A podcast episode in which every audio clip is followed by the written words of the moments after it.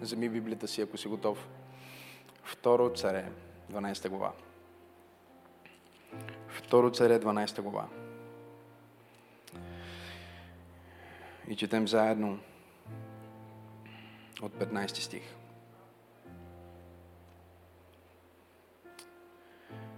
И Натан отида у дома си, а Господ порази детето, което Уриевата жена роди на Давид, и то се разболя. И Давид се моли на Бог за детето. И пости Давид, и влезнета пренощува легнал на земята.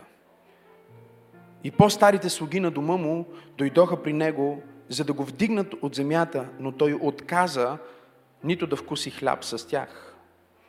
И на седмия ден се бояха да му кажат, че детето е умряло. Защото си казваха, ето докато детето беше още живо, говорихме му и той не слушаше думите ни. Колко ли ще се измъчва, ако му кажем, че детето е умряло? Но Давид като видя, че, слуг, че слугите му шепнеха помежду си, разбра, че детето е умряло. Затова Давид попита слугите си, умря ли детето? И те рекоха, умря.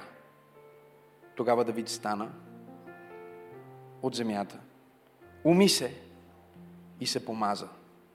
И като се преоблече, влезна в Господния дом и се поклони.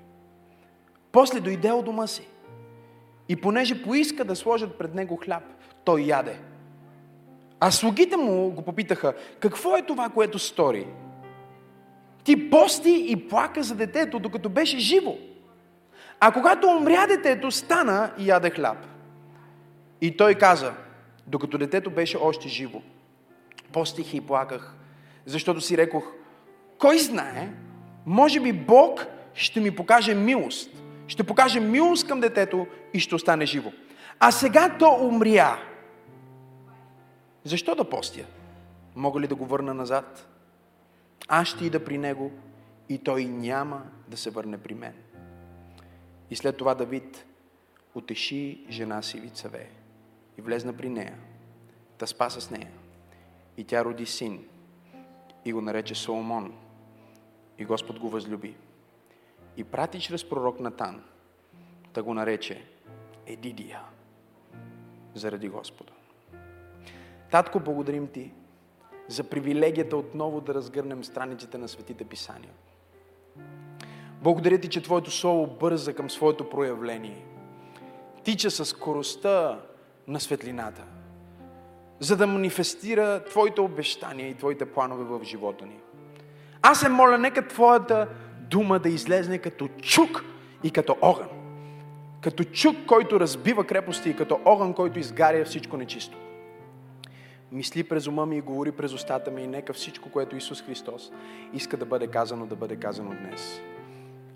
Моля те, Святи Душе, буквално да залееш тази зала, да потопиш животите на всеки слушател и да дадеш на слушателите ми дух на мъдрост и откровение, за да могат от опит да познаят височината и широчината и дълбочината на благословението и наследство, което имаме в Христос.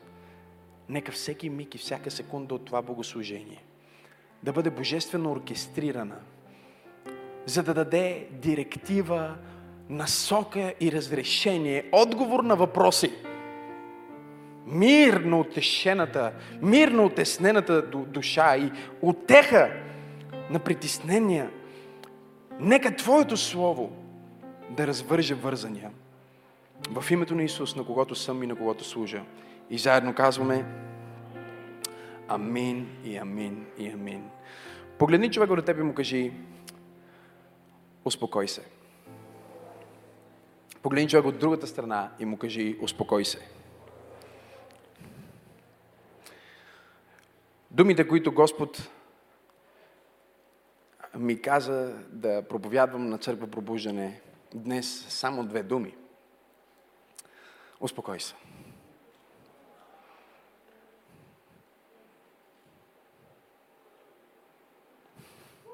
Успокой се. Утеши се. Погледни човек от другата страна и му кажи, успокой се.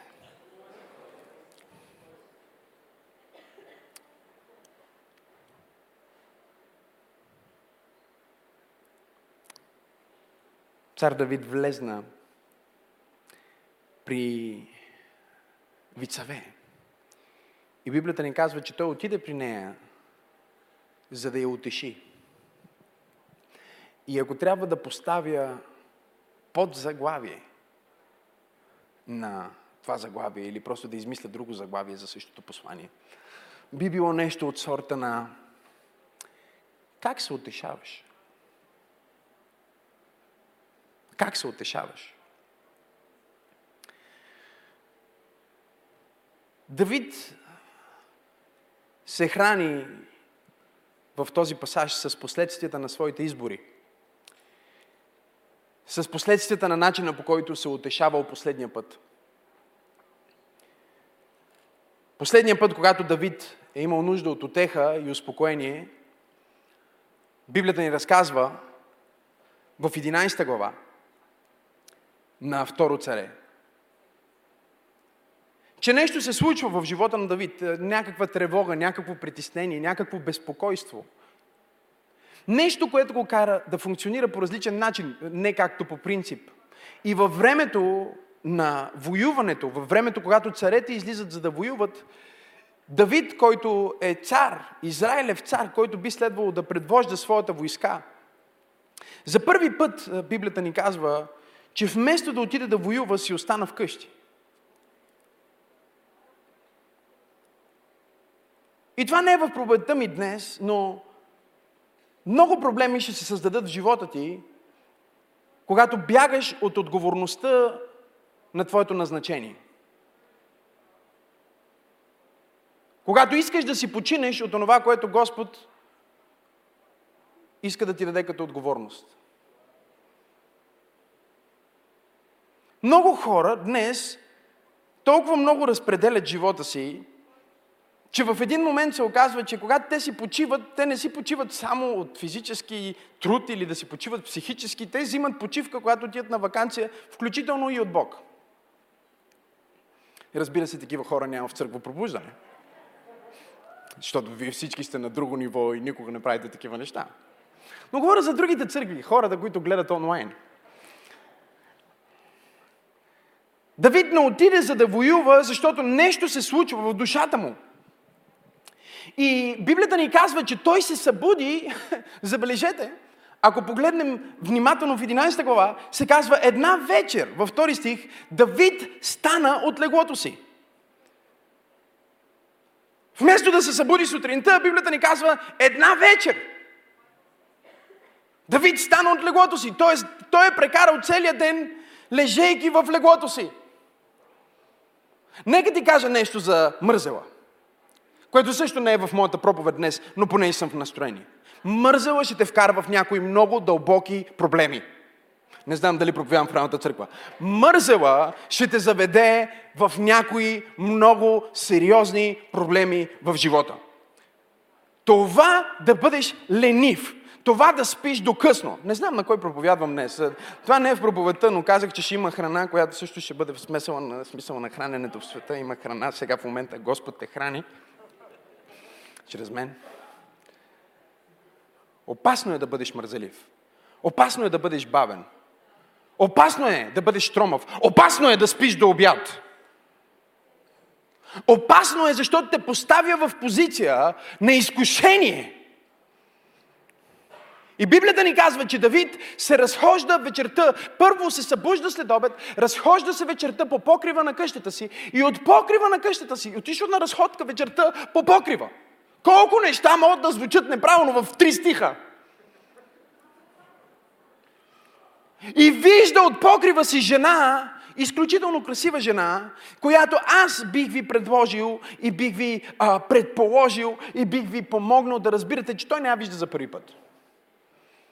Не е като той да не знае коя е тя, явно нейният дом има директен поглед а, нали, от, неговата, от неговия покрив. Той не отиде на покрива просто заради покрива, той отиде на покрива, защото знае какви неща се виждат от покрива вечер. И Библията ни казва, че тази красива жена на име Вицаве, която всъщност е съпруга на един от най-ключовите генерали в армията на Давид, се къпе и той вижда нейната голота и решава да се утеши от проблемите си с нея. Погледни човекът и му кажи как се успокояваш. Кажи му, успокой се. Ама внимавай как ще се успокоиш.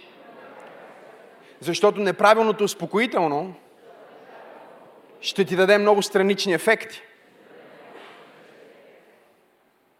И ние знаем историята, Давид ляга с вицаве и след това никой не е разбрал, че той е спал с нея, или поне така си мисли Давид.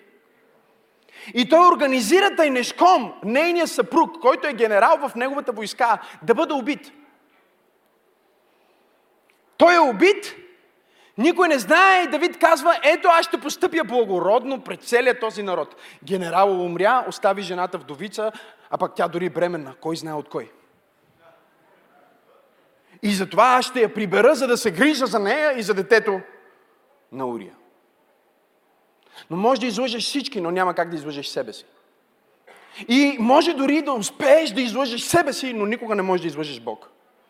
Може да се скриеш от всичките ти приятели, всичките ти близки, цялата църква и да сътвориш такива бъркоти и такива тайни схеми в живота ти, за които ти си мислиш, че само ти си знаеш, че изневеряваш, че само ти си знаеш, че си излагал, че само ти си знаеш за тази измама. Но нека да ти кажа нещо за този Бог, на който ние служим. Той не е сляп. Той не е кьоров, няма дългогледство, няма късогледство. Той вижда всеки детайл от Вселената и той е запознат с всеки детайл от твоя живот. О, ако ръкопляскаш, ръкопляскай, като че проповядваш на... Като че проповядва някой, който знае какво говори и като че ти вярваш в Бог, който вижда. Всъщност едно от имената му е Бог, който вижда. И пророк Натан отива, пророк Натан е един от пророците на цар Давид, който му казва от време на време какво Бог казва. Както, например, аз казвам това, което Бог казва на нашата църква. И от време на време ти казваш някакви неща и царя много му е хубаво. Обаче понякога може да дойдеш и да кажеш нещо, което не е много окей. Okay. И сега царя в случая може да обезглави Натан, може да го убие. Той има властта да каже, не, това не е вярно, убийте го и по този начин да започне следващия епизод на House of Cards. Разбирате ли ме?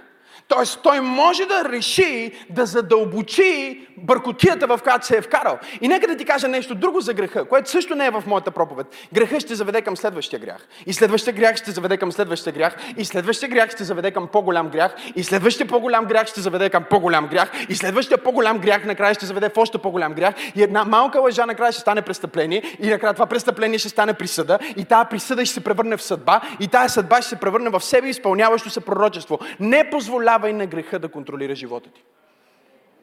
Ако Бог изпраща Слово през устата на Божия служител пред теб, към теб, сега, в този момент, не се крий. Не се опитвай да го отклониш, не се опитвай да кажеш, че това е за тъща ти, баба ти, стринка ти, лелята или човека, който е седнал до теб. Приеми това слово като божествения коректив, който идва, за да спаси живота ти. Защото е точно така. Натан му разказва една история, история, която ние никога не сме чели правилно. Той му разказва една история за един много богат човек, тъй като най-вероятно Натан си казва, аз не мога да му кажа на Давид директно, ти си убиец. Защото ако аз му кажа, ти си убиец, това е да дигнеш ръка срещу Божия помазаник. Божия помазаник в Библията не е пророка, а е царя. Не е свещеника, а е царя. Той е помазан да царува. Библията казва да не издигаш гласът си или ръката си срещу помазаника. Ало! И той започва да му разказва тази притча. Вижте какво му казва. Той му казва, в един град имал един много богат и влиятелен човек, който имал безброй овцета, безброй говеда, имал безбройни стада и изключително богатство. И този богаташ един ден видял овчицата, на един беден човек, който имал само едно агънце и се грижил за това агънце и го хранил от устата си и го гледал в скута си. Тогава Давид избухва и му казва, този човек трябва да бъде умъртвен. Това, което е направил, е несправедливо, защото не е показал милост. И Натан го е погледнал и му казал, ти си човека. Що не погледнеш човека да му кажеш, ти си човека? Но когато се молих днес, Бог ми каза, има нещо, което никога не си виждал в тази история. Има нещо, което никога не си чувал в тази история. Което е истинската причина за падението на Давид. Върни ми миналия стих. Забележете какво казва той. Натан отива при Давид и му казва тази история, но ето го детайла, който хората не четат обичайно. Той му казва в четвърти стих. И един пътник дойде обогатия. А на него се свиди да взема от своите овце и своите говеда. Изготви за пътника, който беше дошъл у него – и взе агънцето на сиромаха и го сготви за човека, който беше дошъл. Той му казва, че някой е дошъл в живота ти. Не знам на кой проповядвам днес. Някакъв пътник е дошъл в живота ти. Някой е дошъл при Давид и той ни дава божествено откровение за това, че всъщност Давид не взе агънцето на Урия, тази жена на име Вицаве, просто директно за себе си. Той я взе заради онзи, който го посети. Не, не знам на кой проповядвам днес.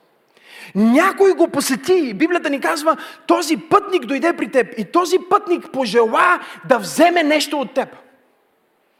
Той пожела да вземе нещо от теб и ти взе тази жена, която бе единствената жена на този човек, която бе като агънце в, в, в, скута му, която се хранише от хляба, от устата му, ти я взе за себе си. И Давид осъзнава в този момент, че всъщност той е направил това, което ние много често правим. Когато дойде посетителя. Кой е посетителя сега? Много е интересно кой е този посетител. Не знам дали имам хора днес в църквата. Защото аз чета този стих, четвърти стих. И Бог ми казва, ето това ще проповядваш. Аз си казвам, кое? И той казва за пътника. Викам, кой пътник? Аз съм чел Библията десетки пъти. Чел съм този стих стотици пъти. И това не е преувеличение. И никога не съм забелязвал, че всъщност има някакъв пътник. И казах, Господи, кой е пътника? И Бог ми каза, отвори еврейската дума. Не знам на кой проповядвам днес отворих еврейската дума и гледам, ама тази дума се използва само един път в Библията. А корена на тази дума е някой, който ходи нагоре и надолу. Това е действие. И Библията казва в Йов, първа глава, седми стих, че когато Луцифер се яви пред Божиите ангели и Бог погледна Луцифер и му каза, откъде идваш, какво си правил? Той каза, аз идвам от обикаляне нагоре и надолу. Има ден и има момент, в който дявола ще дойде и ще почука на вратата ти. Има ден и има ситуация и обстоятелство, в което врага ще дойде и ще почука на вратата ти, за да вземе нещо, което ти принадлежи. И той не може да вземе нищо от теб, освен ако не ти даде. И за това ето какво прави той. Той чука на вратата на сърцето ти с безпокойство и след това ти предава успокоение. И когато ти приемеш неговото успокоение, не знам на кой проповядвам днес, ти трябва да платиш цената за успокоението, което той ти предлага. Виждате ли този самотен мъж, който не е излезнал със своите партньори, който се чувства депресиран, въпреки че е в палата като някой от вас, който се чувства обезкуражен, защото си е мислил най-вероятно, че по-бързо живота му ще се случи, сега осъзнава, че е остарял, безпокойството, което чука на вратата на всеки човек, започва да чука на вратата на неговото сърце и той излиза на покрива и се разхожда, за да потърси някакво успокоение. Виждате ли тази жена, която не си е лягала с мъжа си последните няколко месеца, която се чуди дали той е жив или умрял, която също от дявол е почукал на нейното сърце с безпокойство, не знам на кой проповядвам днес. И сега изведнъж те търсят един други го, за да се утешат взаимно. О, Боже мой, не знам на кой проповядвам днес. И сега тя казва, виж сега, ти ще ме утешиш, защото аз съм самотна и не знам мъжа ми дали е жив. Аз ще те успокоя, защото ти си самотен и се чувстваш неуспешен, въпреки че си цар. И сега те лягат, за да се успокоят взаимно. И Бог казва, това, което се ражда от твоето плътско успокоение, винаги умира. Натан отиде и му каза, непременно детето, което ще зачене, ще умре, защото това е дете, което е родено от успокоението на плътта. И сега Давид започва да осъзнава къде е грешката му и в този пасаж ние виждаме, че той след като се успокои в Господа, отиде за да успокои жена си.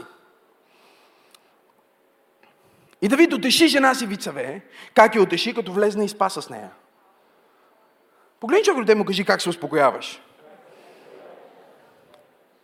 Тази дума да успокоиш на еврейския нахам, което буквално означава да дишаш силно, кажи да въздишаш, означава да съжалиш, кажи да съжалиш, означава да се успокоиш, кажи да се успокоиш. Чуйте това, да се облегчиш, о, да се обърнеш, чуйте, или да потиснеш да потиснеш. Имам безпокойство и затова ще го потисна. Не знам на кой проповядвам днес. Имам проблем и затова ще го потисна. Всъщност тази дума на Хам, откъдето идва и името Наум, имаме цяла Библия, имаме цяла книга в Библията наречен Наум, имаме друг човек, който се казва Неемия. Има в корена си отеха, но всъщност думичката означава да въздишнеш, за да, да въздъхнеш, за да се успокоиш, да потърсиш отеха, да се отпуснеш. И думата ни разкрива история на безпокойство. Разкрива ни как един човек се опитва да се справи с проблемите си и с тревогата в живота. Той търси буквално някакво успокоително.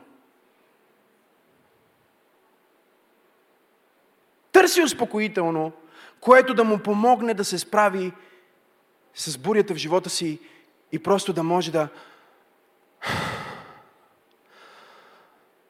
да си поеме дъх, да се опита да се успокои.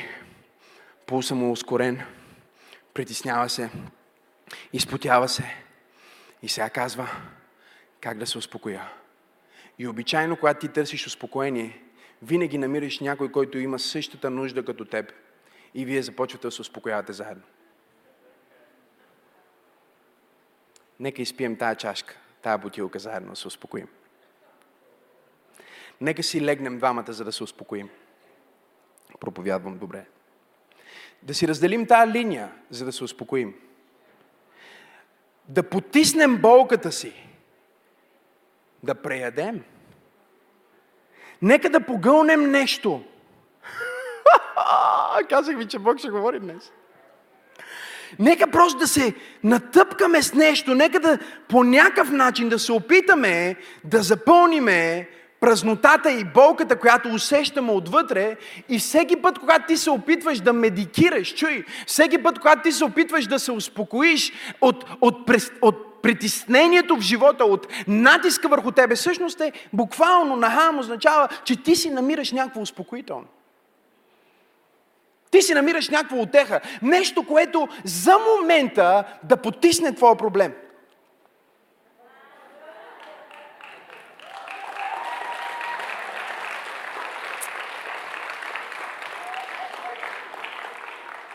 Не! Не!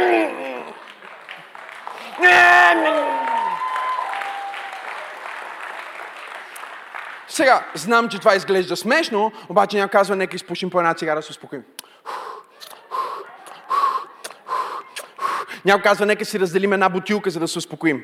Някой казва, нека си шернем една линийка, за да се успокоим. Някой казва, аре да си легнем, да се търкаме, да се натискаме, за да се успокоим. Друг казва, аре да гледаме порно, за да се успокоим. Някой казва, аре да се развикаме, за да се успокоим. Някой казва, аре да се изкрещиме хубаво, да се скараме и да се сбиеме, както мама правише на тати, да вземе някои чини и да ги щупиме и просто да откачим, за да може след това да се успокоим. Нека да намерим някой.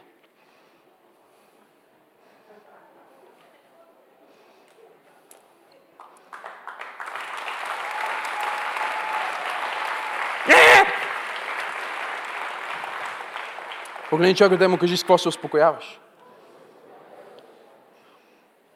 Питай го с какво се успокояваш. Искам да разберете нещо за успокоителните в света. Те ти помагат да въздишнеш, те ти помагат да поемеш дъх, те ти помагат за момента да дойдеш на себе си. Но всяко успокоително идва с цена.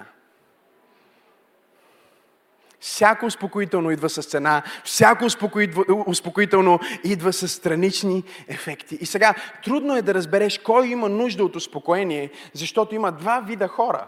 Едните имат активно успокоение, другите имат пасивно успокоение.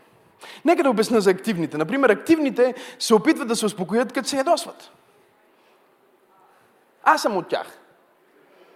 Първо трябва да се ядосам много по за да стана по-спокоен. Как изглеждам, когато съм ядосан? Как изглеждам малко след това, когато обяснявам защо съм бил ядосан? Това е активно успокоение. Това е активното успокоително, което минава през гняв, минава през агресия, минава през болка и минава през безсъние. Толкова си активен в безпокойството си, толкова силно ти чука този пътник на вратата, че ти не можеш да заспиш, почваш да мислиш. И мислите ти почват да се състезават. Ама ако това стане, а ако другия стане, а ако другия направи това, ако той направи това, а третия ход напред, а четвъртия ход напред, а петия ход напред. Изведнъж става два часа и ти не можеш да заспиш. Искаш да спреш да мислиш, но не можеш да спреш мислите си. Искаш да спреш да се тревожиш, но не можеш да спреш да се тревожиш. Имаме пасивно безпокоящите се. Хайде хора, говорете ми. Пасивните, те работят с потискане. Те потискат. Тук ли сте? Те са като вицеве, те го потискат. Те са в тайна депресия. Никой не разбира това, през което аз минавам. Никой не разбира моите трудности, как ме предадоха, какво ми се случи, през какво минах. Те минават през депресия към апатия и всъщност те минават в апатия от депресия, защото мислят, че на никой не им пука за тях и затова решават да не им пука за никой. Понеже си мислят, че ще бъдат отхвърлени, те отхвърлят преди да бъдат отхвърлени. Понеже си мислят, че не им пука, на хората, които са в живота им, за тях самите, те започват да отхвърлят. Виждали сте, имате ли такива приятели, които изведнъж ви отхвърлят? Те ви отхвърлят, защото се чувстват отхвърлени. Те, те се дистанцират от вас не защото не ви харесват, а защото имат душевно безпокойство и това безпокойство е много силно вътре в тях. Минава през депресия, но тази депресия отива в емоциите им и те почват да стават апатични. Не ми не ми пука. Те често използват този термин. Както си мълчат и са много кротки хора, уж по принцип – не ми пука. Ми той не ми звънна за рождения ден, нищо не ми пука, и аз нямам звънна.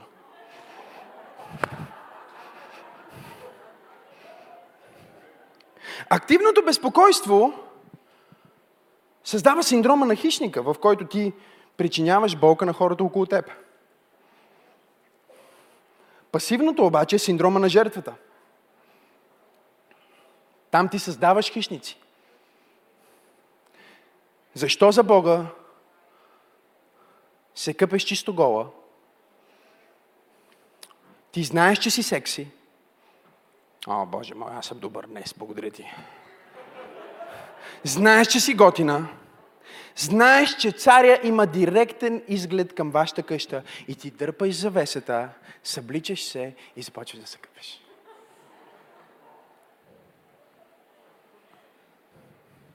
Дали Урия все още му обича, защото не си е лягал с мен от доста време?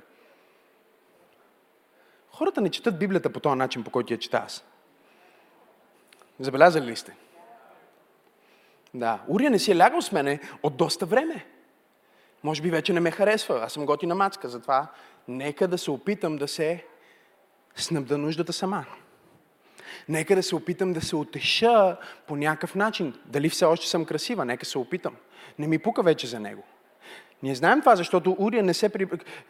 Той не се прибра да си легне с нея. Царя го викне и му каже, иди си легни с жената и той отказва. Очевидно имаме семейство, които не са правили секс от доста време. Мога ли да проповядвам на някой?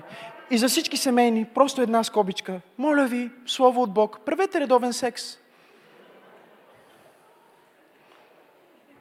Вау! Е, това не си представях, че ще го чуя в църквата. Да, моля ви. Защо да правите редовен секс? Защото иначе ще дойде посетителя. Той винаги идва, когато твоята нужда не е снабдена. Той винаги идва, когато си в безпокойство. И затова апостол Павел каза в Новия Завет, посрещайте си нуждите взаимно и дори ако постите и се молите, не го правете задълго, за да не дойде посетителя. Онзи, който обикаля надолу и нагоре, за да изкушава. Онзи, който обикаля нагоре и надолу, за да те върне обратно към навиците и връзките от твоето детство, да те накара да се успокояваш. И да, ти вече си на 40 години, обаче все още трябва биба да си сложиш в устата, за да се успокоиш. Идва стрес и ти трябва биба. И да, срамно ще бъде да отидеш на работа и да кажеш на всичките ти колеги, хайде да направим една а, биба пауза. В която всички да ходим и да, да си смучиме бибите, нали? Би било срамно, би било некси невъзпитано един 40 годишен менеджер на голяма корпорация да постъпи по този начин. Но това не ти пречи да си вземеш бибата, на която пише пушенето убива, да си вземеш кутийката и да кажеш, айде, нека да ходим да пушиме на балкона, всички заедно, в редица по един, отиваме, слагаме си бибата, да се успокоиме. Ма защо пушиш? За да се успокоиш? Защо изневеряваш? За да се успокоиш? Защо взимаш наркотици? За да се успокоиш? Защо гледаш порнография? За да се успокоиш? Ти търсиш мир за душата ти. И Бог ме е изпратил да проповядвам на някаква църква пробуждане. Аз искам да бъда твоето успокоително. Святия Дух ти казва, аз искам да бъда твой утешител. Аз никога няма да ти дам страничен ефект. Аз няма да те изложа пред приятелите ти. Аз няма да ти разруша семейството. Аз искам да те успокоя. Аз съм Бог, който успокоявам. Не знам на кой проповядвам днес. Може би ти си се самонаранявал, за да се успокоиш. Как се самонараняваш, за да се успокоиш? Аз за нищо не ставам. Разбирате ли? Човека, който се успокоява активно в плътта, не може да заспи от стрес. Човека, който се успокоява пасивно в плътта, не иска да се събужда. И всички сме имали тия сутрини, в които теготата на целия свят е върху раменете ни. И натискаме 36 пъти бутончето на алармата. Отложи. И не искаме да станеме. Дръпнали сме завесите. Завили сме се през глава. Може би тази сутрин си бил така. Може би затова не си на църква. Бог ме е изпратил да проповядвам. Успокой се. Погледни човек му кажи. Успокой се. Погледни човек от другата страна и му проповядва и кажи успокой се. Кажи му не потискай теготата. Успокой се. Когато се потискаш и се опитваш да се правиш като че нямаш проблем, ставаш по-зле. Когато изразиш агресивно твоя проблем, ставаш много по-зле. Винаги идва с цена. И затова Еклисиас 4 глава, първи стих ни казва, тогава се обърнах и видях всичкото потисничество. Видях всичките потисничества, които се вършат под слънцето и ето сълзите на огнетените, но нямаше за тях утешител. И ето ръката на потисниците им излизаше насилие, но нямаше за тях утешител. Кои са потисниците им? Потисниците им са тези, които се представят за утешители. Всичко, което идва в живота ти, за да те успокои.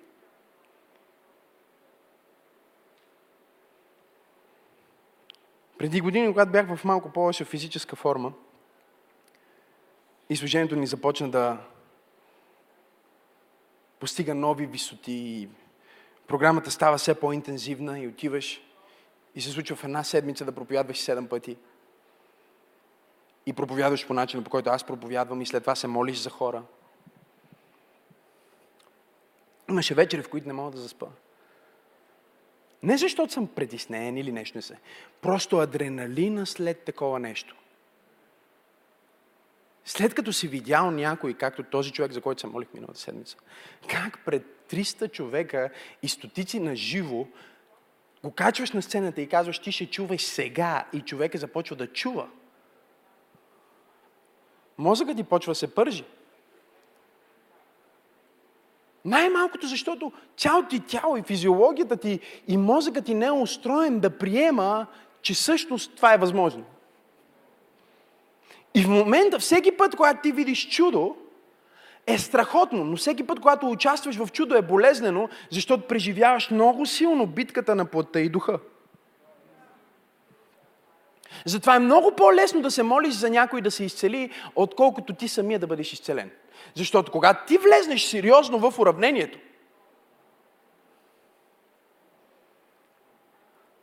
това изисква. И аз се прибирам в стаята и не мога да заспа. Не мога да заспа. Стоя 12, 1, 2 и аз, аз съм развълнуван. Пускам си някакви неща, хваление, смисъл нещо права, обаче става 3 часа. Сутринта трябва пак да проповядвам, например. Ако аз не си легна, ако аз нямам някакъв сън, няма как да стане. И започнах по едно време, казвам на жена, виж какво, когато имам по-интензивна а, такава програма, просто ще ми вземеш мента, глок и валериан. Това е истинска история. Взимаш ми мента, глок и валериан, свършва службата, правиш ми една дозичка и лягам и просто ще се насиля да заспа, обаче ми трябва едно шотче, нали, да ми направиш, за да мога да се успокоя. И когато хода на някакви големи, големи събития, на които проповядвам, понякога асистент или човек, който е смен, отива до аптеката и ми взима мента, глок и валериан. Това е истинска история. Тук ли сте? Да, се, да мога да се успокоя. И една вечер имахме невероятна служба, изцеление, аз се моля за хора, те падат като круши, смисъл супер, мега, свръхестествено. И ето ме, аз съм в хотелската си стая и си взимам и съм готов да си изпия мента, блоке валериан, за да се успокоя.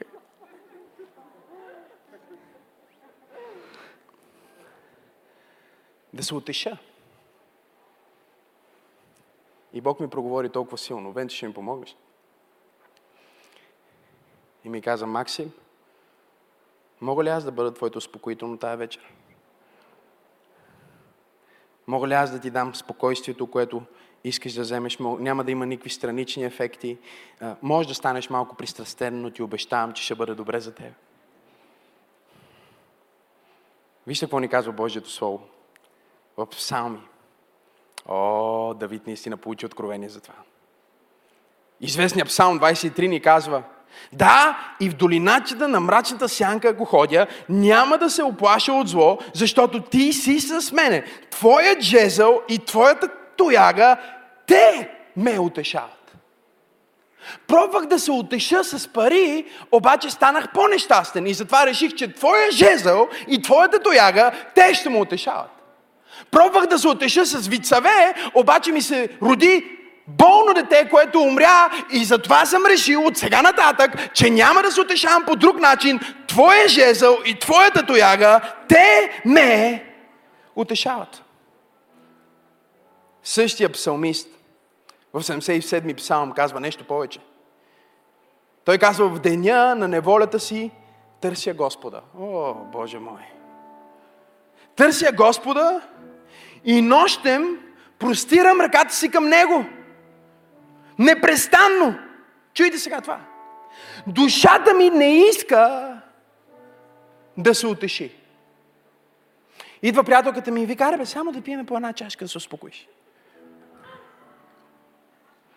Душата ми не иска да се утеши. Тинейджър в мен се събужда и казва, искам да си пусна нещо. Не, душата ми не иска да се утеши по този начин. Душата ми е научила, не знам на кой провядвам днес, че всяка друга отеха идва с цена. Но има една отеха. Бог ме научи. Знаете ли какво ме научи? Казва ми, Максим, просто си поеми дъх. Готови ли сте? Сега ще ви революционирам. Готови ли сте? Готови ли сте? Казва ми, Максим, просто си поеми дъх. И аз си поемам дъх. Представи си, че си поемаш Святия Дух. И ето го правя, ето го правя. Спра така. Приемам Святия Дух и издишам всеки стрес.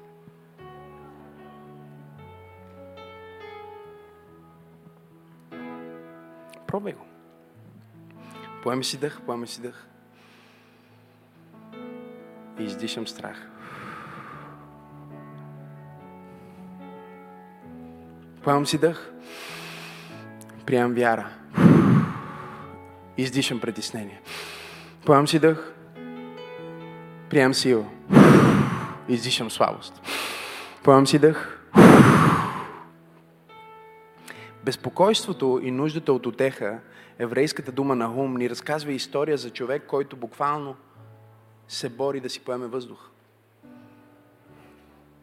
И може би ти си този човек днес на тази служба. Може би имаш толкова много неща на раменете ти, в работата ти, че не можеш да си поемеш дъх. И Бог ме е изпратил да ти кажа, че Той ти е дал святия дъх.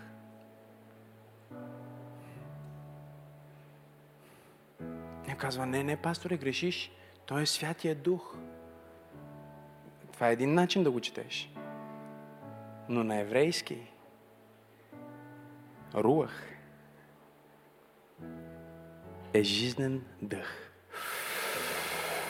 Пробай този кислород.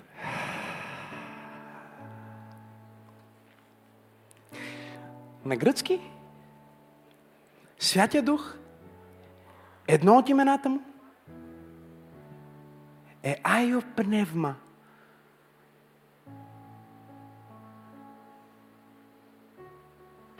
Айо Пневма. Дихание, което произлиза от Божията святост. Идваш при Бог, чуй, идваш при Бог с стреса ти. Идваш при Бог с притеснението ти, идваш и правиш.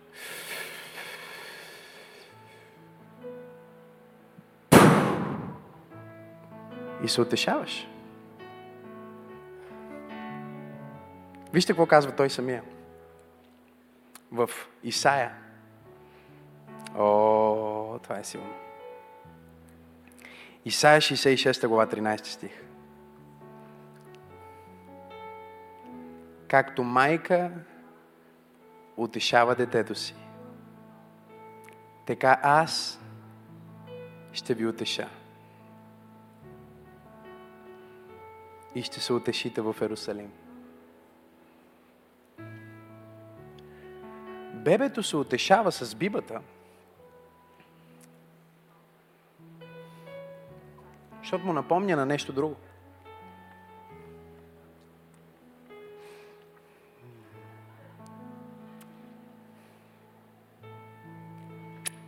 Затова на български го наричаме също залагалка.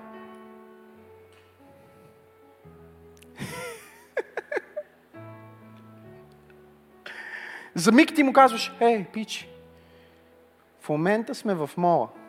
Няма как. Затова бебето си казва, бе, това е гума, бе. Това не е като истинското. Не пуска нищо.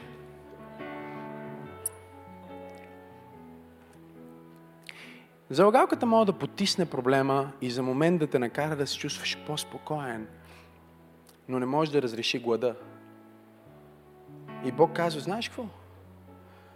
Вместо да търсиш някакви залагалки, що не дойдеш при мен и аз ще утеша както майка утешава детето си. Аз ще утеша с чистото духовно мляко на Божието Слово. Аз ще дам да цоцаш директно от моя живот, от моята есенция, от моята сила, от моята вяра, от моите способности, от моята енергия. О, Боже мой, не знам на кой проповядвам днес. Ела и цоцай от мене. И преди да си помислиш, че това, което казвам, не е библейско, Просто си помисли за едно от имената на Бог. Ел Шадай.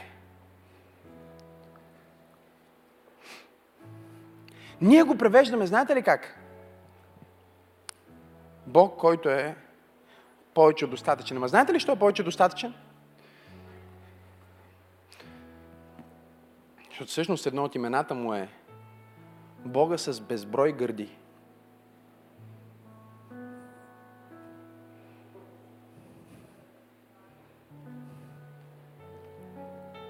Не казва, леле. Каква проповед стана тук?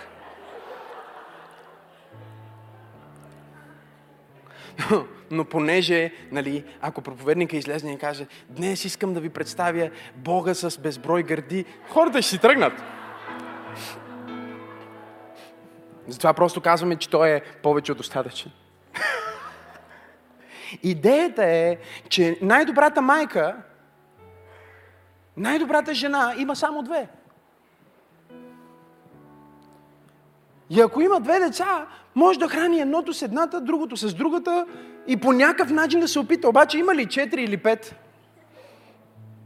Ще стане недостатъчна личност.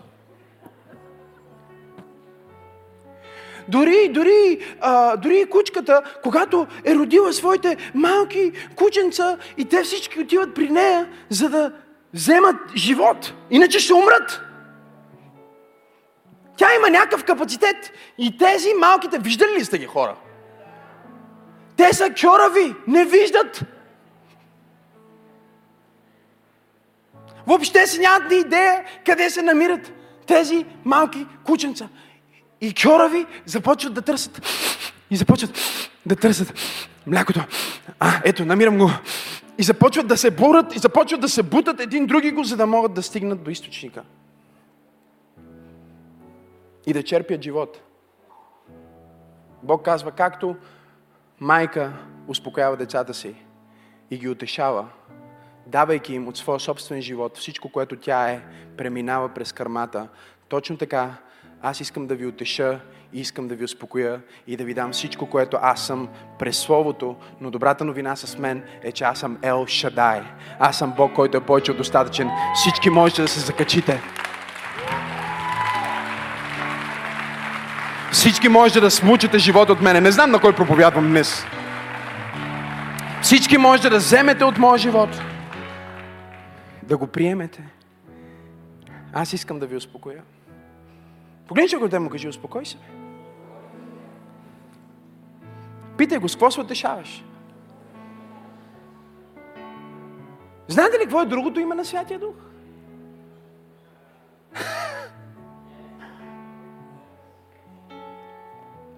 Утешителят! Исус всъщност знаеше, че дявола ще дойде с безпокойство. Той знаеше за всичките ти проблеми. Той знаеше, че няма ти преведат заплата този месец. Той знаеше това, което ще стане с съпруга ти. Той знаеше, че ще бъдеш уволнен. Той знаеше, че ще бъдеш съкратена. Той знаеше, че ще се ядосаш. Той знаеше, че ще вземеш несъвършен мъж. Той знаеше, че детето ти ще се събужда всяка вечер, първите няколко месеца и ще ти реве на главата до миг, в който искаш да го вземеш и да го хвърлиш през прозорец. Той знаеше за целия стрес, през който ще минеш. И затова Исус погледна своите ученици в Йоан 15 глава и каза, истина ви казвам, по-добре е за вас аз да отида при Отца. Защото когато аз отида при Отца, аз ще ви изпрата друг успокоител, утешителят, духът на истината, който никога няма да ви остави сираци. Имам ли пет човека в църква пробуждане, които казват, Боже, успокой ме! Погледни човекът му кажи, успокой се, бе! Успокой се, бе. Кажи му, успокой се. Бог ти казва, успокой се.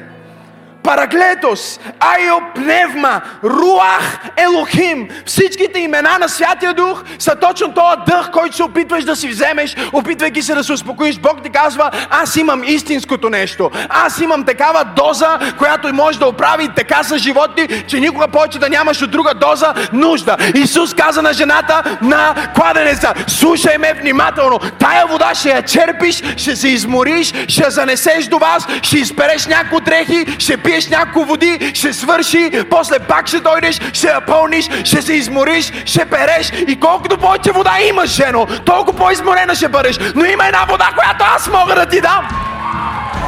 И когато ти дам тая вода, ти никога повече няма да ушаднеш, защото тази вода ще се превърне в извор на вода вътре в твоя дух и реки от жива вода ще потекат от отровата ти. Имам ли пет човека, които могат да кажат, Боже, успокой ме! Кажи, Боже, успокой ме! Стресиран съм! Кажи му, стресиран съм! Хронично! Демонично! Давид е там и той среща последствията на това, че се е опитвал сам по-човешки да се справи с твоята болка. Последствията винаги и със смърт. Е. И всяко взаимоотношение, което е стъпило на такава основа, винаги отива в смърт. Защото когато ти намериш някой, с който да се утешаваш, по дефиниция вие имате същия проблем.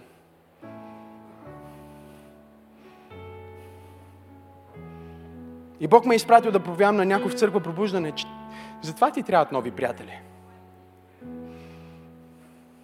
Затова ти трябват приятели, които ти казват, вместо, аре да ходим да пуснем по един фиш, ти казват, аре да вярваме на Бог да ни благослови. Трябва ти приятели, които ти казват, вместо, аре да пушиме по една цигара, ти казват, аре да се съгласим, че ще имаме победа в тази област в името на Исус. Трябва ти няколко приятели, които ти кажат, вместо да ти кажат, хей, аре да изпиеме тази бутилка, за да се успокоим, да ти кажат, хайде да издигнеме гласът си към небесния Бог, който се нарича Ел Шадай, Бога с безброй, хей, Бога с безброй ресурси. О, Боже мой! Погледни да му кажи нови приятели, хайде! Кажи му, успокой се. Кажи му как се успокояваш. И Давид стои там, чуйте. И Натан идва при него, както аз идвам при теб днес, със слово от всемогъщия Бог. Казва, ти си този човек. И Давид не прави това, което много християни правят. А, не, не съм аз, леля ми е. Това, това слово беше точно за моя приятел Митко.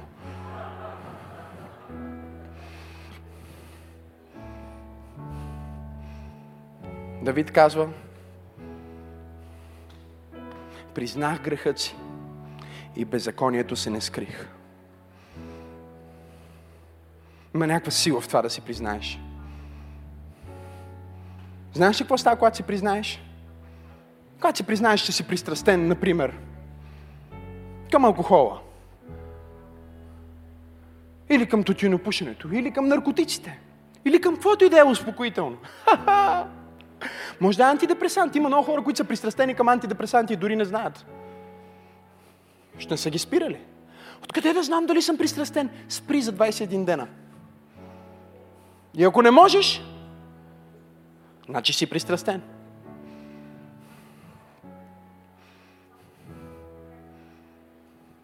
Пристрастен си, когато може да се случи някакъв стрес и ти да се върнеш към това нещо. Нали? Спирам да пуша. Една моя приятел от света ми казва, спирам цигарите.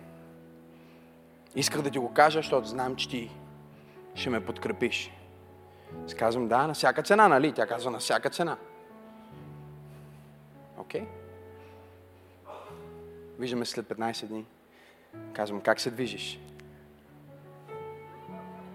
Друго е да имаш някакви пророци, приятели, а? Които те питат, как се движиш с Бог? Виждате ли, това е църквата, която ние искаме да изградиме. Църква, в която някой забелязва, че някой днес го нямал на църква. Църква, в която някой забелязва, абе, той човек си тръгна притеснен. И дори да не го направи на въпрос, дори да не отиде да му каже, ей, ти беше притеснен, що си притеснен, отива в тях от църква, застава на колене и казва, Боже, той човек има проблем, аз се моля за него сега. Открий ми. Говориме за някаква друга църква. Свръхестествена църква която утешителя е само Святия Дух. Няма други утешители. И срещам тази приятелка, примерно 15 дни или там колкото са минали. Как се движиш? Тя претендираше, че дори не е пристрастена към цигарите. Разбирате ли? Тя казва, ще бъде лесно. Искам, нека видим 21 дни. Тя вика, бе, да ти кажа, изкарах няколко дни, ама после, оф, леле, какви проблеми скарах се с това, ери, какво си стана работа и един ден просто, просто трябваше да се успокоя.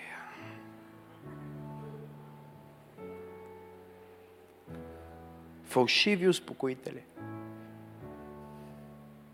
Фалшиви успокоители.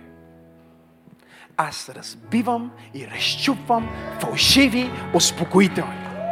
О, в името на Иешуа Хамашия, аз вземам власт над всяко наследено фалшиво успокоение.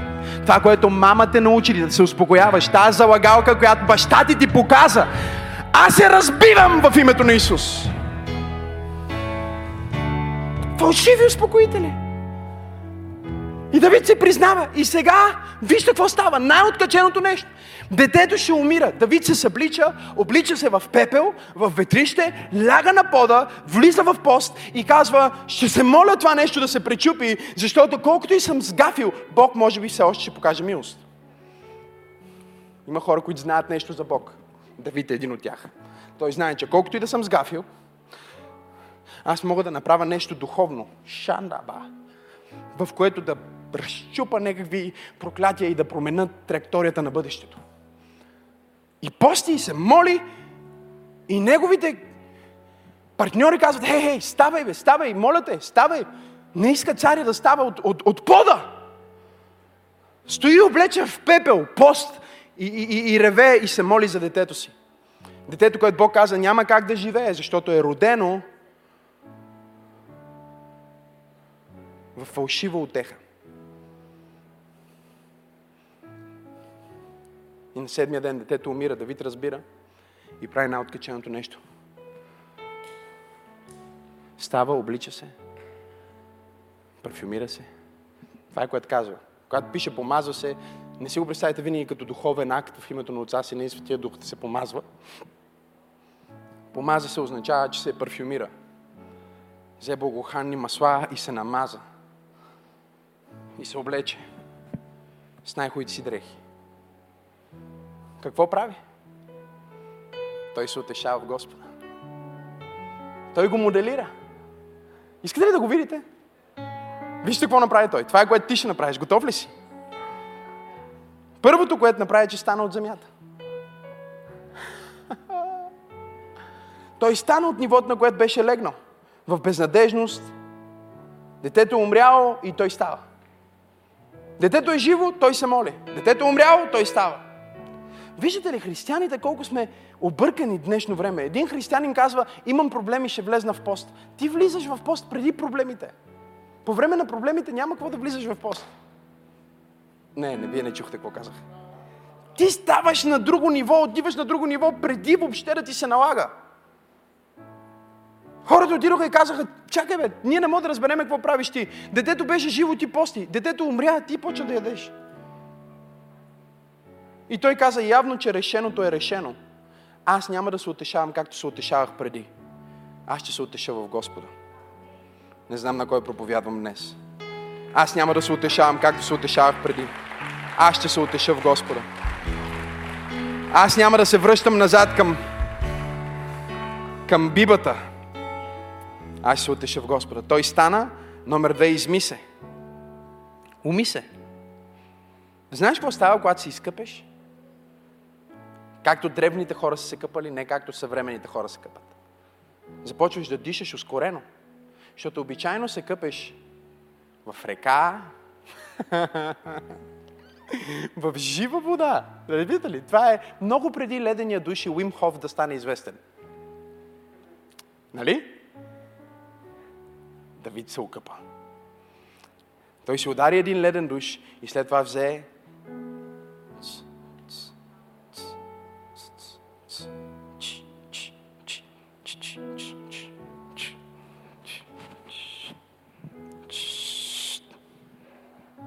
Някои от вас имат нужда от това.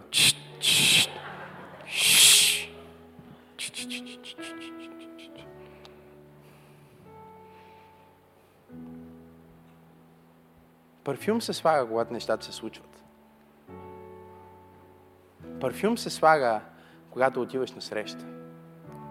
Парфюм се слага, когато си в добро настроение. Парфюм се слага, когато искаш да направиш добро впечатление. Бог казва, ставай от леглото на депресията.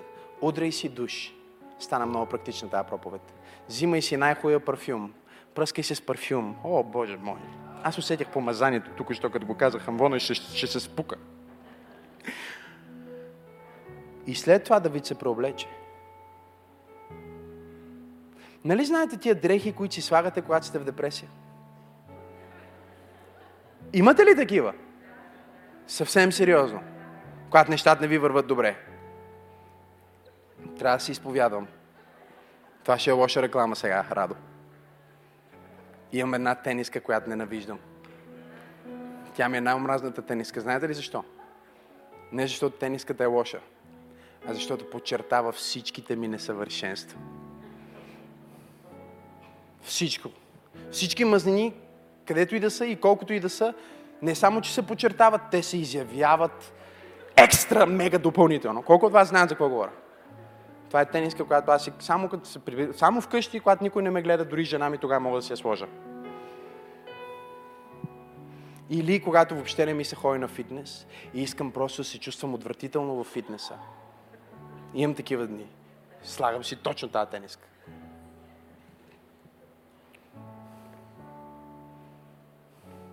Погледни човекът и му кажи, преоблечи се. Ма не сега в момента, не сега, не сега. Сега, за Давид това е много силно, защото той преминава от дрехи на пепел към царска мантия. И Бог казва, всеки път, когато ти искаш да се отешиш в мене, не дей да идваш облечен в пепел, а си служи дрехата на оправдания, дрехата на спасения, дрехата на новородения, мантията на спасение, за която Исус плати. Облечи се в достоинството на Христос. О, чувствам се толкова прецакана. И понеже се чувствам прецакана, сега ще хода прецакана. Не. Облечи се в достоинство на Христос. Когато си в най-лошото настроение, служи си най-хубавите дрехи. Не знам на кой проповядвам днес. Когато ти е най-отвратителният ден, служи си най-скъпите, най-хубавите, най-запазените дрехи, служи си най-хубавия часовник, служи си най-хубавия пръстен, пръсни се с най-хубавия парфюм, излез и започни да вървиш като цар. Обаче сега ще ти кажа на къде да ходиш. Преоблече се и влезна в Господния дом. Ние имаме нужда от това, да дойдеме в, в, в Господния дом. Господния дом не е сграда, особено и във времето на Давид, буквално една палатка, но говори за Божието присъствие. Там, където Божиите хора и Божието присъствие се срещат, има нещо свръхестествено, пастор Теди, което се случва всеки път, когато Божиите хора и Божието присъствие се срещат и когато ти станеш от вас и се облечеш и се напарфюмираш и отидеш към църквата и отидеш и може би се чувстваш малко депресиран. Отварят ти вратата, някой усмихнат, влизаш вътре, започва хвалението, отново е добро, пастора е отпред, той излиза, започва да декларира и изведнъж вериги започват да се разчупат. Връзки почват да падат. Пристрастия започват да излизат. Хей! Демони започват да си тръгват от теб. Имам ли пет човека в църква пропуща, които са дошли не просто на служба, а са дошли в дома на Господа. Знаеш какво значи дома на Господа? Бог живее тука. Къде живее Бога? На небето. Не. И... Грешен отговор. Той живее в събранието на неговите хора. И когато ти си много зле, той ти казва, виж какво, знам, че си зле, обаче ще направиш акт на вяра, ще се дигнеш от панелката ти, ще излезнеш от този вход, ще тръгнеш, ако трябваше ходиш пеша, ще отидеш в Рейнбоу Плаза, до краища на земята, където е църквата. Ще влезеш в залата и просто бъди там. И гледай какви ангели ще прата. Гледай какви проповеди ще прата. Гледай какви думи ще изпрата. Гледай какво присъствие ще изпрата. Гледай какво ще направя в живота ти. Гледай как ще махна връзките ти. Гледай как ще разчупа оковите. Само дигай ръце и гледай. Само слушай внимателно. Само приемай съзнателно. И виж какво ще направя в живота ти. Виж как ще щупа оковите ти. Виж как ще ти дам нов живот. Виж как ще ти дам нова вяра. Виж как аз ще те утеша. Виж как ще ти дам надежда. Аз разчупвам пристрастие, казва Бог. Аз разбивам крепости. Аз усещам Божията слава, която буквално ще разтърси това място. Издигни ръцете и започни да се молиш точно сега. Вериги падат, окови се разбиват, депресия си тръгва от това място. О, Боже, давам ти слава точно сега. В името на Иешуа. Издигни ръцете и виж какво се случва. Той започва да се покланя в Божия дом. Стана от земята, уми се, помаза се, преоблече се, влезе в Господния дом и се поклони. С сърцето си се поклони. И вижте колко е красиво. Той се прибрал дома. Аз ви казвам, той не е имал апетит. но си поръча храна. Защото апетит идва с храненето.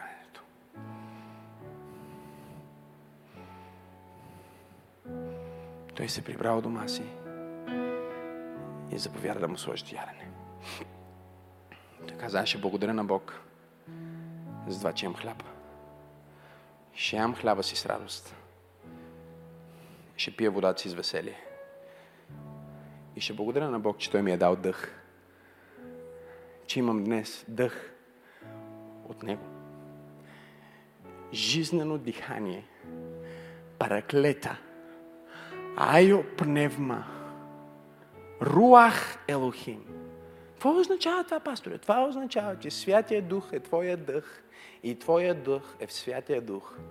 И означава, че докато ти си в Святия Дух, ти можеш просто да влезеш в съзнание за Него и да се успокоиш. Ти не знаеш колко съм ядосан. Успокой се. Ти не знаеш, пасторе, колко съм притеснен. Успокой се.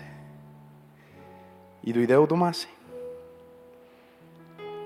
Днес, докато завършвам тази проповед, някой ще дойде от дома си. Знаеш ли, че в Библията да дойдеш от дома си не е просто да отидеш от дома си. В Библията буквално да отидеш от дома си е нещо много дълбоко, духовно, символично. Това е първото нещо, което се прави в Библията винаги, когато човек дойде на себе си. Той отива от дома си.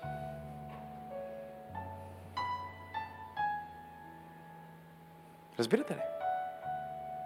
Тоест, той човек е тръгнал към дискотеката, за да може да намери нещо там, което да му даде нещо. Но по пътя идва на себе си.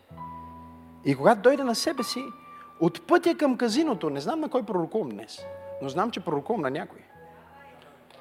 От пътя към казиното изведнъж той идва на себе си. И когато дойде на себе си, знаете ли къде отива? У дома си. Да се върнеш от дома си означава, че идваш на себе си. И да се върнеш от дома си означава нещо много силно.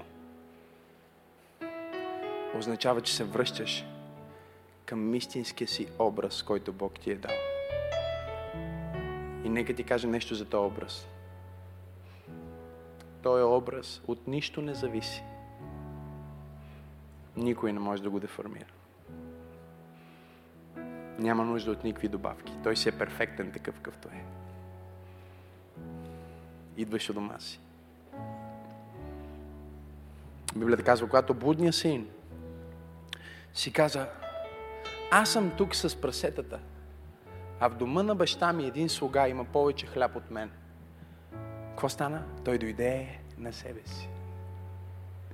И когато дойде на себе си, каза, ще се върна у дома. Когато минаваш през изкушение, когато дойде пътника, който идва за да разруши съдбата ти, да те разобеди, да те притесни, да ти даде безсънна нощ, не дей да търсиш утешители. Утеши се в Бог. И иди у дома. Ако аз имам проблем, имам две опции. Сега ще ви науча на нещо, което ще промени живота на много хора в тази служба. Едната опция е да влезна в доминиране, което според зависи какъв тип успокоителни вземаш, е по-добрата опция за теб. Обичайно хората, които активно се успокояват, т.е. те избиват навън, екстровертно,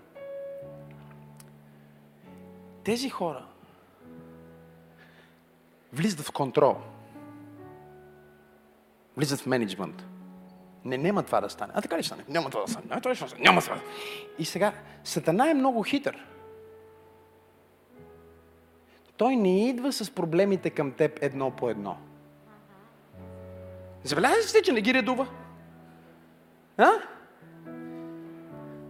Не, в същия ден, в който ти си неразположен, мъжът ти иска секс, децата ти са болни, кухнята ти се е самозапалила, имало е токов удар и всички кружки са изгоряли.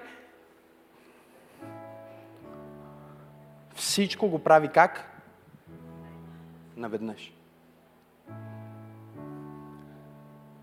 И когато дявола го прави наведнъж, той го прави, защото знае, че много от нас ние влизаме в гняв или в агресия. Ние сме доминантните типове, които казваме, аз сега ще ти разкажа играта Сатанаил. Ти не знаеш кой се ще те побъркаме. И ти влизаш в битките. Обаче са твърде много.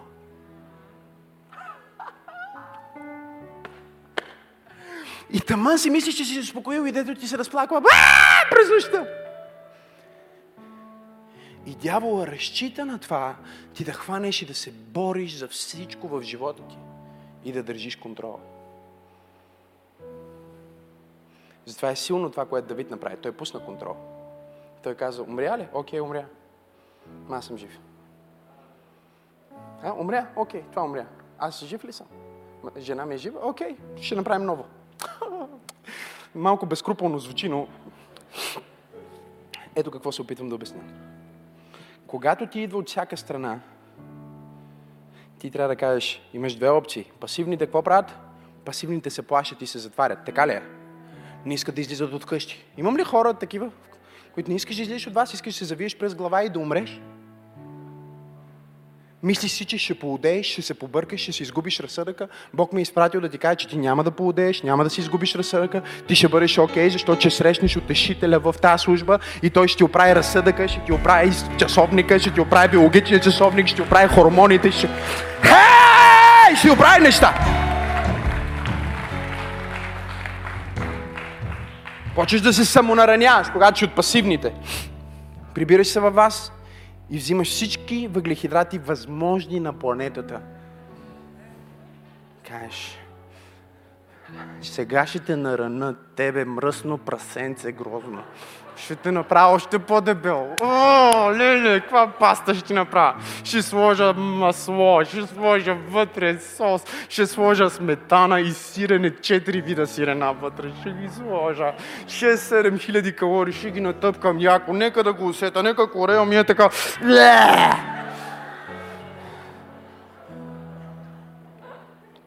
Погледни човека да му кажи как се успокояваш.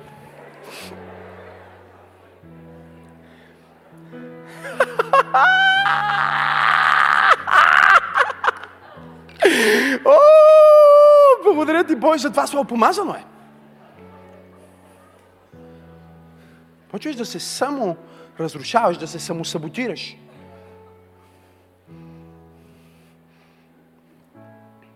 Няма да удариш детето ти или мъжа ти, но можеш да удариш себе си. И почваш да рушиш образа, който Бог е създал, дори в съзнанието ти за теб самия, почваш да приемаш лъжи за себе си. Демони излизат от хора в момента, докато проповядвам. Животи се променят в момента, докато проповядвам. Две жени се изцелиха току-що от болемия. Има свръхестествени чудеса, които се случват на това място.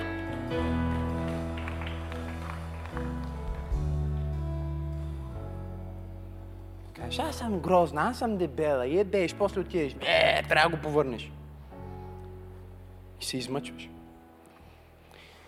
И когато ти дойде всичко наведнъж, или ставаш пасивен, или ставаш активен. И дявол знае точно каква игра да играе с тебе, за да те смачка. Но той не е разчитал на това да бъдеш на църква днес и да ти каже това, което ще ти кажа. Ако си от активните, ето какво Бог ти казва. Избери някои неща, които просто да пуснеш контрола.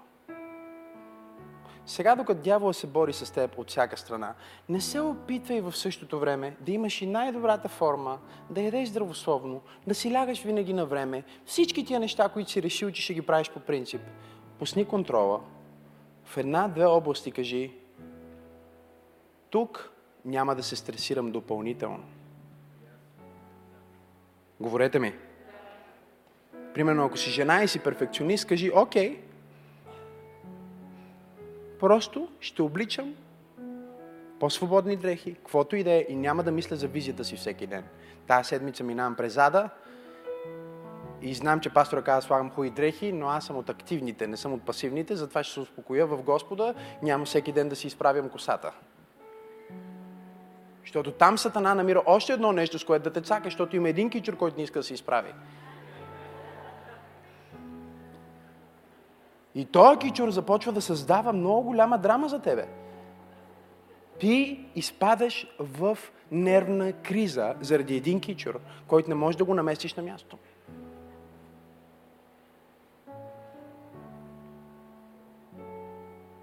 Бог те освобождава. Ако знаете дяволите, които напускат хора в момента, ако знаете пътниците, които отиват на пътя в момента, да, затова ако ти си от тези хора, които са по-доминиращи, по-екстровертния тип, когато минаваш през изпитание и искаш да се утешиш в Господа, пусни контрола на едно-две неща. Ходи Санцо вместо с костюм. Кажи сега, няма, няма, няма и в това да се занимавам, няма и това да контролирам. Ще пусна контрола на две-три неща. Малко ще кача, нищо, после ще отслабна. Но няма да мисля сега за това. Защото дявол разчита да те накара да прегориш. Да прегориш и да нямаш сила да се бориш. Но аз съм тук, за да декларирам, че ти няма да прегориш. Ти имаш сила да се бориш. Защото тези, които чакат Господа, ще подноват силата си. Те ще се издигнат на криле като на орел. Те ще ходят без да се спъват. Те ще тичат без да падат. Свръхестествена сила идва върху теб сега. А ако си от тия, които се самонараняват, точно обратното. Ако си от тях и не мога да заспиш вечер, имаш страх, например. Аз се борих преди години с страх. Не мога да заспа понякога. И знаете ли какво почнах да правя? Казах, всеки път, когато не мога да заспа, или ще се моля, или ще чета Библията. Знаете ли колко бързо се оправих? Защото Сатана може да е всякакъв, но не е тъп. Той знае, че ако когато ти си празен или имаш проблем, не можеш да заспиш, не можеш да се успокоиш, ти почеш да се молиш и да четеш Библията, ти му създаваш по-голям проблем от това да бъдеш обезпокоен. Така че същите тия дяволи, на които той е казал да не ти дават нито една нощ да спиш спокойно. На същите дяволи ще им каже, не, не, не, не, отменям заповедта. Този се моли всяка вечер и молитвите му са по-опасни, отколкото да е заспал, така че оставете го да спи, оставете го на мира.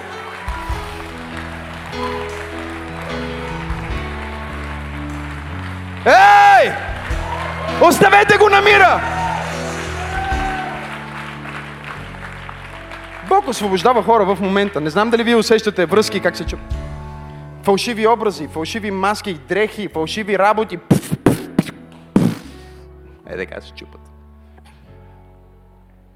Той разчита, че сега ти ще кажеш, ох, не мога да заспа. Така и така не мога да заспа, нека гледам един филм. Ето ти една нова биба. Той разчита ти да намериш някакво успокоение, което е извън Христос, извън духовното, за да направи така, че сега всеки път, като не мога да спа, ще си скровам Инстаграм. И ще заспивам с Инстаграм. И какво става така? Аз ставам зависим от Инстаграм, моето спокойствие става зависимо от Инстаграм. Шака рабасая. Пасторе, благодаря ти за това слово. Освобождаваш ме. Благодаря ти, Исусе. Халелуя! Да, ставаш зависим. Кажеш, о, не може да спъш, ще гледам един филм в Netflix. И една серия става две, и две серии стават три, и три серии стават четири, и четири серии стават сезон, и става сутрин и ти отиш на работа. И следващия път, когато ти не можеш да заспиш, просто правиш същото. И дявол сега е намерил средство, чрез което да те използва, да те мъчи. Това, което четохме в Еклисиаст. Видях това несправедливо нещо.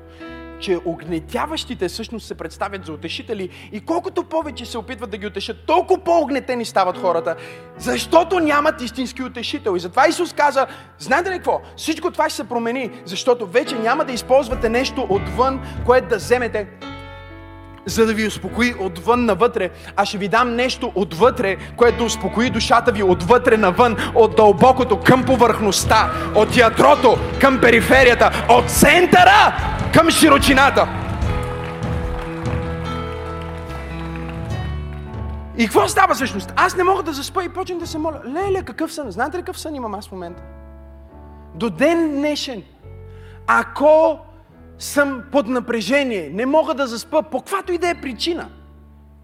Или някога, понякога искам да си легна много рано и не мога да заспа. Защото е рано. Пускам си аудиобиблията. Дявола няма ти позволи да слушаш повече от три глави. Той ще изпрати дух на сън върху теб.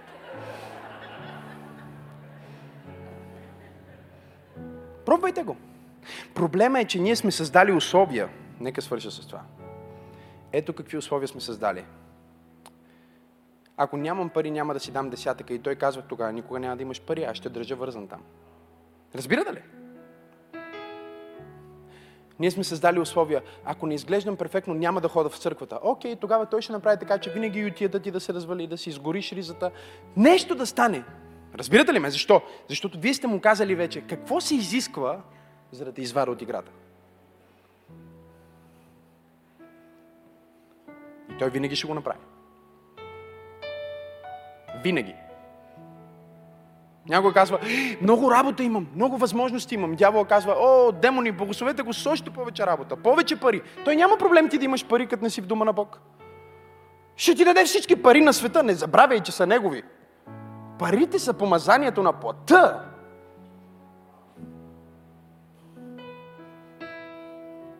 Той каза на Христос, ще ти дам, виждаш ли цялото богатство на света? Мое! Мое! Откъде стана негово? Адам му го даде! И ще ти го дам, само ако ми се поклониш. Погледни човекът да му кажи как се успокояваш. Какво ти е условието? Кажи му, кажи му, какво ти е условието? Ако имаш условие, защо няма да се моля днес? Познай какво? Дявола ще ти даде точно това, което искаш. Защото ти вече си му казал. Ти си му дал ключовете към собствения си живот.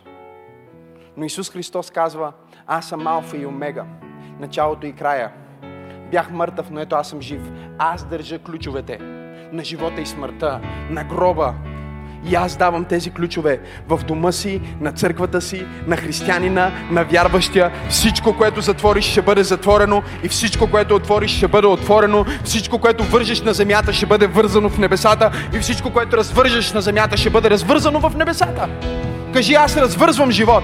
Кажи, аз развързвам вяра. Кажи, аз развързвам сила. Кажи, аз ще се утешавам в молитва. Кажи, аз ще се утешавам в хваление. Кажи, аз ще се утешавам в дома на Господа дявола ще спре да те закача светкавично.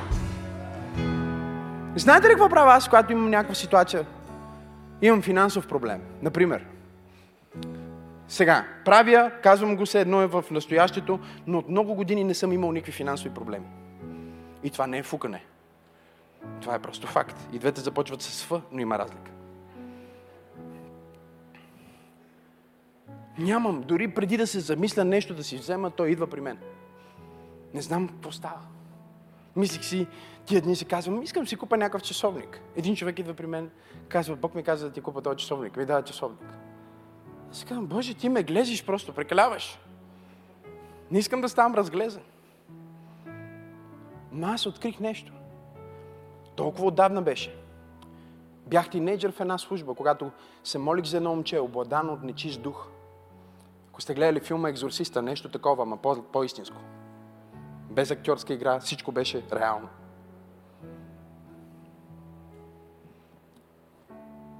И през ръцете ми, докато този демон започна да говори срещу мен, момченцето, млад, млад мъж, слаб, хилов, като не знам как дори да го опиша. Ако духне по-силен вятър, може да го събори. Хвърляше разпоредители и големи мъже Не можеха да го крутят. И само с думите си аз го контролирах. Казвах спри и така. Защото беше дух, не беше човек. И ме удари през ръцете и имах фалшив часовник на лакост. Фалшив, подчертавам. Защото тогава имах такива възможности, нали? Беше реплика. От турските реплики. Нали знаете как хората си купуват, примерно, Гучи, гледаш, носи чанта на Гучи за 3000 долара и слиза от кола за 1500 лева. Реплика. И носах тази реплика. И това нещо ме удари през ръката и часовника се щупи. Ама така се щупи, че стана на не знам колко процента. Нямаше възстан... Няма часовникар, който може да го прави. И аз казах, днес аз правя завет с Бог. Че това, което Неговото Слово казва за мен, е истината. Когато врага е хванат, той трябва да върне седем пъти всичко, което е откраднал. И аз казах, днес аз правя завет пред Бог и всички вие, които сте тук, пред тинейджерите, които бяха на службата ми, че аз ще имам седмократно на този часовник.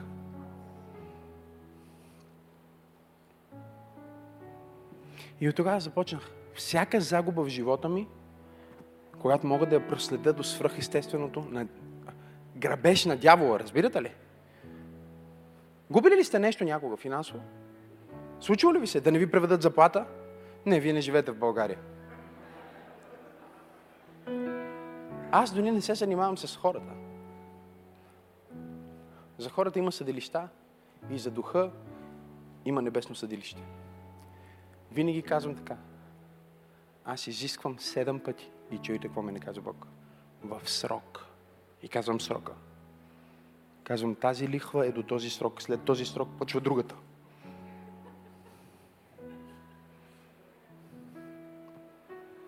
Колите ми никога не се развалят. Обувките ми не се късат. Свръх естествено. Дявола слуша внимателно. Така че когато ти кажеш, ако ти не ми даваш безсънна нощ, аз на теб няма да ти дам безсънна нощ. Ако ти кажеш, ако ти ме атакуеш в финансите, аз ще се посвета да дам още повече финанси за Божието дело. Тогава вече дявола няма как да те държи. Но докато ти казваш обратното, ти казваш, не мога да плата тока, значи няма да си плата десятка. Дявола вече има механизъм, по който да те краде.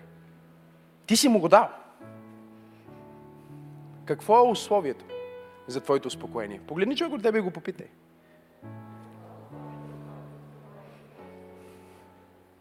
Направи го духовно, моля те. Не дей да го правиш плъцко, защото Бога на плътта е ясен кой е. Някои християни, ако ги боли глава, не идват на църква.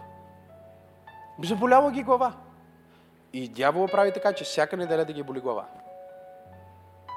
Защото знае, че така няма да дойдат на църква. Но ако те дойдат на църква, въпреки че ги боли глава, веднага ще бъдат изцелени от главоболите си.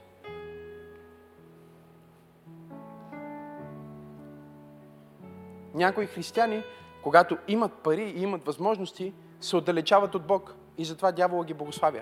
А те си мислят, че е от Бог. Дявола ги благославя. Знаете ли колко хора съм виждал, които идват от нищета, Бог им дава нещо и после изчезват от Бог, изчезват от църквата, изчезват от всякъде. Защо? Защото вече имат нещо, което всъщност са искали. Това е било тяхното условие да бъдат с Бог. Те са дошли заради парите. Някой е дошъл за изцелението, някой е дошъл за друго.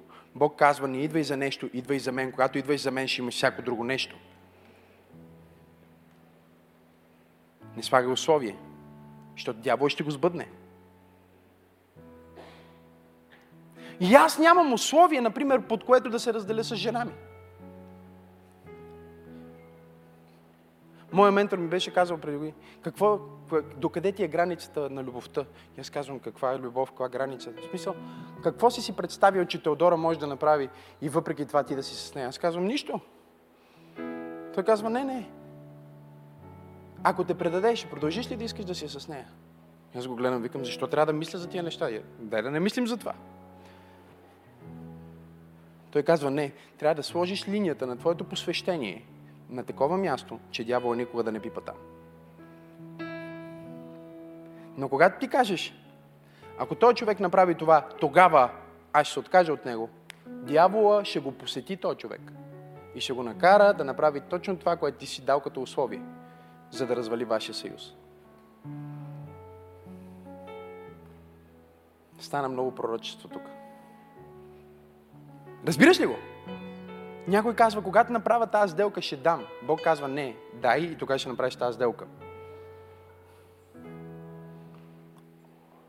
Но обратно е. Как се утешаваш? Какви условия поставяш на твоето щастие? Когато направя това, ще бъдеш щастлив. Дявол казва, никога да не направи това. Така никога няма да е щастлив. Ако кажеш, аз съм щастлив сега в Христос, такъв какъвто съм, дявола казва, този вече е изгубена кауза, дайте следващия.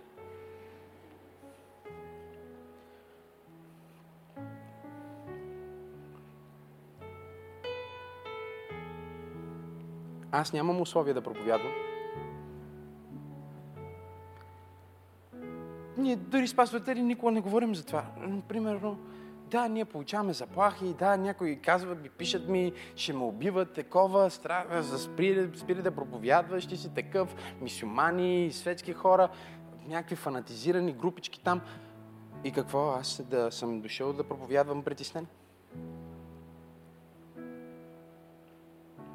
Нямам условия. Нямам условия да бъда щастлив. Забележете, когато ние слагаме условие, това означава, че ние не функционираме в безусловна любов. И ставаме нещастни. Защото ние слагаме любовта на финиш линията. Ние казваме, когато отслабна и имам мускули, ще започна да се обичам, да се приемам. Ние слагаме любовта на финиш линията, това е условно. А любовта трябва да е на стартовата линия. Аз се приемам, защото съм чудно и славно направен в Бог сега и съм щастлив, въпреки че съм няколко килограма повече, отколкото трябва да бъда. Имам някакви екстра неща от това, че съм се отпуснала и просто не съм ходила на фитнес и не съм внимавала какво ям, но, но Бог ме обича такава, каквато съм. Аз не мога да стана по-обичана от Него. Да, колкото и тежести да дигам и колкото и да тренирам, Той няма да ме обича повече. Той ме обича сега. И с тази любов в момента, безусловна, аз вече мога да влезна във форма, мога да стана най-здравия, мога да стана по-богат и така нататък. Но сложа ли любовта в края? Няма край, защото края винаги, финиш линията винаги се премества. Първо целта ти е 2 милиона, после целта ти е 10. Първо целта ти е да свалиш 5 кг, после става да свалиш 7. Първо целта ти е да отслабнеш, после целта ти е да отслабнеш, след това искаш изведнъж да сложиш мускулна маса. През цялото време ти си променяш целта. И ако твоето щастие е зависимо от целта, а не зависимо от любовта на Бог, която се излива в живота ти чрез Светия Дух, тогава ти никога не можеш да бъдеш щастлив и дяволът те държи като един хамстър, който тича в колелото и тича, и тича, и тича, и тича, и тича, и тича, и до никъде не стигаш. Успокой се! Успокой се. Ме не съм много хубава. Абе, успокой се. Няма много пари. Успокой се. Успокой се. И когато се успокоиш от Бог, чрез Бог, а не чрез някакви фалшиви утешители и успокоителни, ето какво ще стане. Ти ще кажеш, вау, аз съм красива. Аз съм Божие творение. Аз съм перфектна каквато съм. Нема как да стана по-хубава. Леле! По-зряла не съм била. По-млада няма да стана.